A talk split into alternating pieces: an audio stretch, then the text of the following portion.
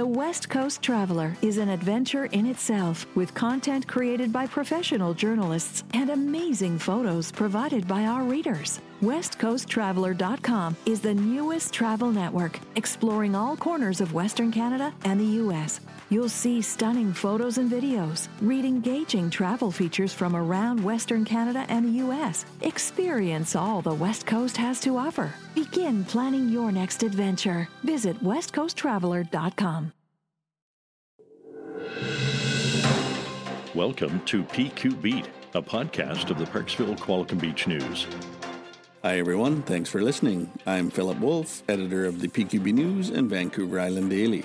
Two longtime gridiron coaches, a father and son duo, have just released a book about the growth of football in Parksville. It's called It Takes a Posse. Here to chat about that, we welcome Joe and Chris Martino. Thanks so much for joining us. Thanks for having us. When did you first become involved in football? We'll start with you, Joe. For me, it was in high school, grade 11. I played quarterback for two years. I was the backup quarterback. Our coach's son was the uh, primary quarterback. That's where I got my start. Chris? And for me, loosely associated with it since I was a young kid going to football camps and whatnot, but organized football, I didn't start until grade 11 playing for the Nanaimo Redmen. I played there two years and then on to junior football with the Vancouver Island Sharks for two years. And who were some of your favorite players growing up? Early on as a kid, Johnny Unitas, Bart Starr, we were from the States originally. All of my early football experiences were in the U.S. Quarterbacks, Unitas and Bart Starr. Later in life, Joe Montana, Tom Brady, Roger Craig, Jerry Rice. Those were all players that I admired their play. Joe, when did you come to Canada? We've been here over 30 years. I think we came here in 89, 90, somewhere in there. Chris, who were some of your favorite players growing up? Being born in the late 70s and then growing up for a good portion of my life in California, our family was a San Francisco 49er family. I grew up in the heyday of Joe Montana, Jerry Rice, Roger Craig. Those were the guys I looked up to. At what point did you decide to get into coaching? Well, in 97, Chris's tenure in with CJFL, the Canadian Junior Football League, was ending. He'd played with the Vancouver Island Sharks and I was on the board of football in Nanaimo at the time, had been for a while. And so we were pretty much packing it in as far as the football experience went. And I suggested, uh, what do you think of the football Nanaimo will support it? A second junior bantam team, little guys 11 to 13 years old, up in Parksville. There was a team already practicing up here in Parksville, but they were part of football Nanaimo, but they practiced here, but played all the league games in uh, in Nanaimo and such the rest is history. He said, okay, let's give it a shot. Chris? Yeah, very much. I was done with my playing career and kind of stuck in limbo on what to do next other than work life. He came to me one day and asked what I thought about coaching and I had never given it any previous thought, but I thought, hey, that would be a good thing for us to do to spend time together. And sounds like fun. We both had football backgrounds and took off from there. Chris, how would you describe your coaching style? And were there any coaches who influenced you? Coaches that influenced me, probably again, going back to the San Francisco 49er days, guys like Bill Walsh that were meticulous with their planning and uh, influential in the new styles of offenses and schemes that they put out there that hadn't been necessarily seen before. Coaching style for me probably changed over the years in the beginning, I was probably more a player type coach. I still had a little bit of the player mentality in me, getting excited on the sideline, jumping up and down, the rah rah type of guy. But as it moved on, that definitely faded a little bit, became more of a coaching coach and very much detail oriented, wanted to know every detail of every practice and uh, really wanted the players to know that we had their back. We believed in them, and we were going to train them to the best of their ability so that they could succeed when they went out there. Joe, what about you? Well, for me, uh, one of the early influences was Vince Lombardi, the namesake for the Lombardi Trophy of the Super Bowl. As a kid coming up, he was the epitome of coaching for a lot of folks in the sport and kids watching the sport. His belief in his particular work ethic and his approach to the fundamentals of the game always appealed to me. Later, Bill Walsh of the San Francisco 49ers, unquestionably one of the best coaches that changed the game with his approach to coaching. I always admired his demeanor and all the things that I read, the people I talked to that had interactions with him in the San Francisco Bay Area. I admired his approach to things. And uh, Chris, as a coach, I took from him and admired his aggressiveness, his unpredictability, and the fact that you never know when he's going to roll the dice, and he's not afraid to roll the dice.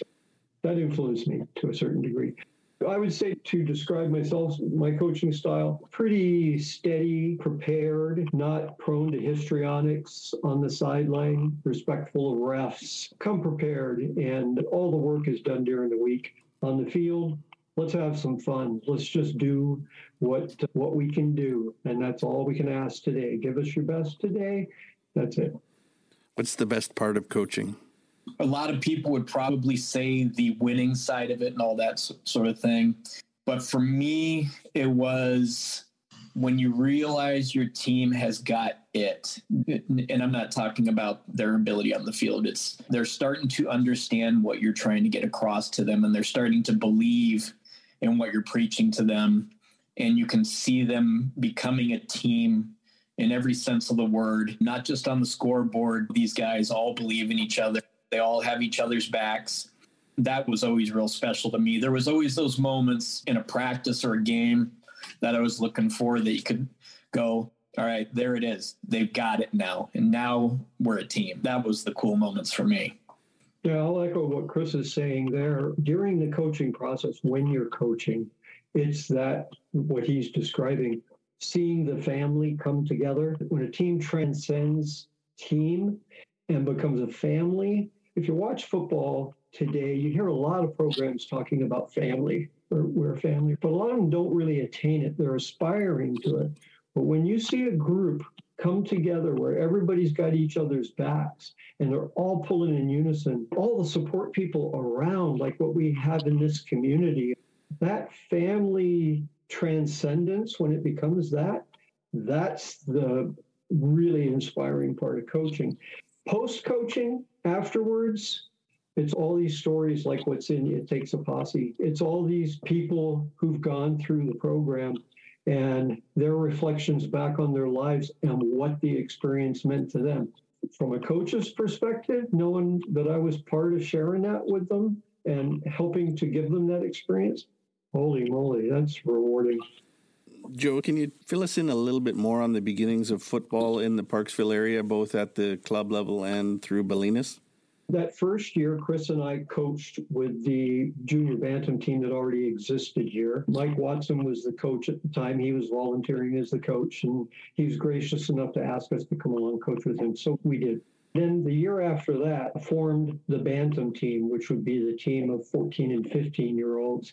And Chris came up with the name that I thought was just an encapsulation of everything that was happening at the time. Posse, the Parksville Posse, didn't just apply to the team, it applied to the entire community that was getting behind this thing. It was astounding. It was amazing to watch. So many people got behind it. The first year with the first Bantam team, a large portion of which were first year players and never played football before. They went all the way to the Island Championship game, lost against the team that ultimately became the Island champions.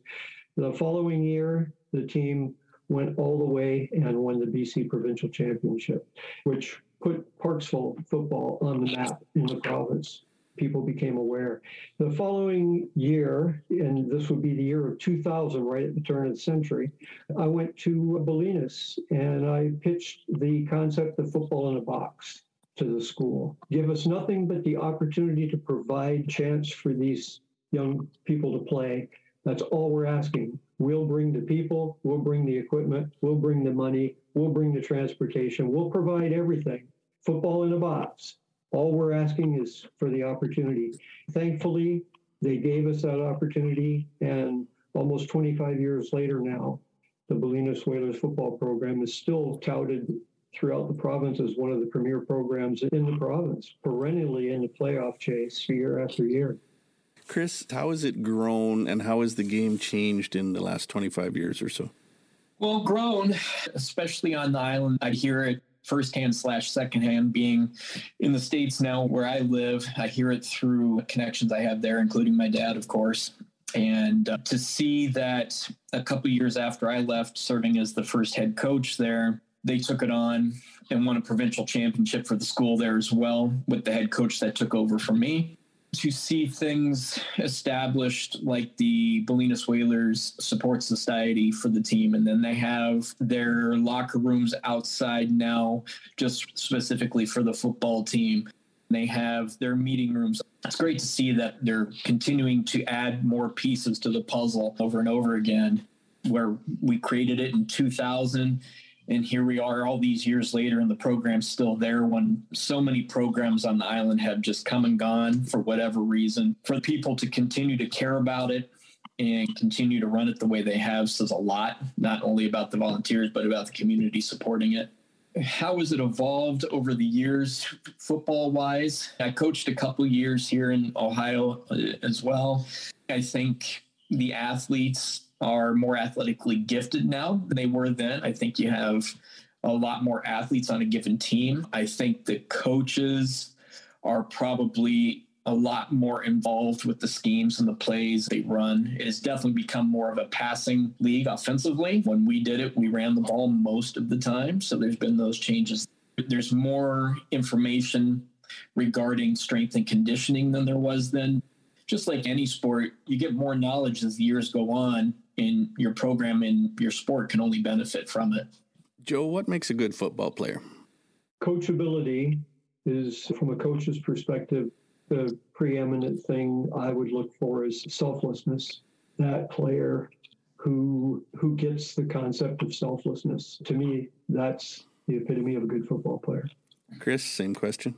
I would agree with that, but I would also include work ethic. Football is a sport that asks a lot of you in all aspects, but it can give you so much more in return if you're willing to put the work in. You can get a lot from it that'll teach you a lot of lessons in life if you're willing to put in the work to get there. And what made you decide to write the book and why the title? My kid, he pulled me out of retirement, said, I think we should write this story. That's what made two of us together approach this. It's a joint project. And It Takes a Posse is actually a serendipitous product of Down by Six. Down by Six is our origin story coming out next year. It Takes a Posse is a collection of interviews of people who've been through the program and their view of what the program meant to them and their lives and what they experienced down by six is Oceanside Youth Football, Ballenas Whalers Football, told from the perspective of Chris and I, and also with a healthy helping of our methodology, our approach to coaching in it. That'll be out next year. We conducted upwards of 60 interviews with people who'd been through the program. Once we transcribed those interviews, the two of us looked at what we had and said, you know what? We have to put this out as a separate volume because it's so telltale, so descriptive of the experience and the value that people who've been through the programs place on their experience. Chris, how much fun was this project to do with your dad? There's no one else I'd rather do it with. Just like when we coached, I would have never, ever coached football had we not done it together. I know it was asking a ton of him. He was living a well deserved retired life. And I come to him saying, All right, let's start this project that's going to take two or three years to complete. I know that was a big task. It was great in that aspect, but it was also great to hear all these former players, refs, coaches, parents cheerleaders, moms involved, dads involved, all their stories of what the program meant to them. When you're coaching, you get caught up in the rat race of day after day, you're just coaching and coaching. And you know a lot about your players and the people involved. But when you hear these stories many years later, things that were going on in their lives that you really had no idea were going on, or what the program did for them and how it saved certain aspects of their lives in many cases, or it gave them a relief from things that were going on at home, or a community member who had never watched football before in their lives, but they come out to a game and they can all of a sudden appreciate what we're doing for these young men. It says a lot for why him and I got involved in the program to begin with, but why we wrote this story also. And how long do you both plan to stay involved or very interested, at least, in the game? I don't coach the game anymore. Like I said, I coached a couple years here in Ohio, but I don't coach on the field day to day anymore. But I also run a personal training company. So I spend a lot of time with athletes, working with them in the weight room, refining their skills, getting them strong and fit for their given game. And that's not just in football, that's in every sport. Right now, I'm just enjoying the process of writing the story. And I always love football. Football is at the core of not only who I was as a player, but it's the core of our family. I can remember many Sundays sitting down watching football, even when I didn't understand what was going on as a kid, sitting there watching football. So football will always be in my blood. It's never going to stop with me. Yeah, as far as personal involvement, once down by six is out and the marketing and promotional efforts behind it are done, I'm hoping to get back to my retirement.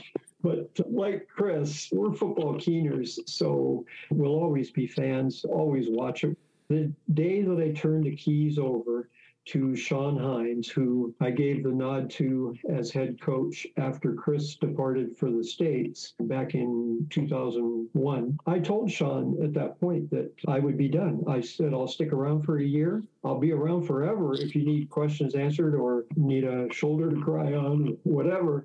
But uh, I'll stick around for a year, manage the program for that period of time. But the best thing I can do for you is to walk away and let you take the reins. And I still think that was a great decision. The program has thrived in the years since after well, while Sean was there and since Dan Smith is still there, Jeremy Kahn's still there, Jim Lynch is still there, Rick Wilson is still there. These are folks who've been involved since almost day one of the program, and they're still there. They don't have kids in the program. They do it for the love of what they're creating and the experiences they're giving. And uh, God bless them. I, it's in good hands. Joe and Chris, thanks so much for joining us today. Thanks Thank again for the opportunity. That's this edition of PQ Beat, produced by the Parksville Qualicum Beach News. Thank you for joining us. If you have suggestions for topics or guests, we would like to hear from you. You'll find our contact information on our website pqbnews.com. CanadianEvergreen.com is your trusted news source for all things green, offering up to date news and stories from Canada's booming cannabis industry. Content you can trust from Black Press Media.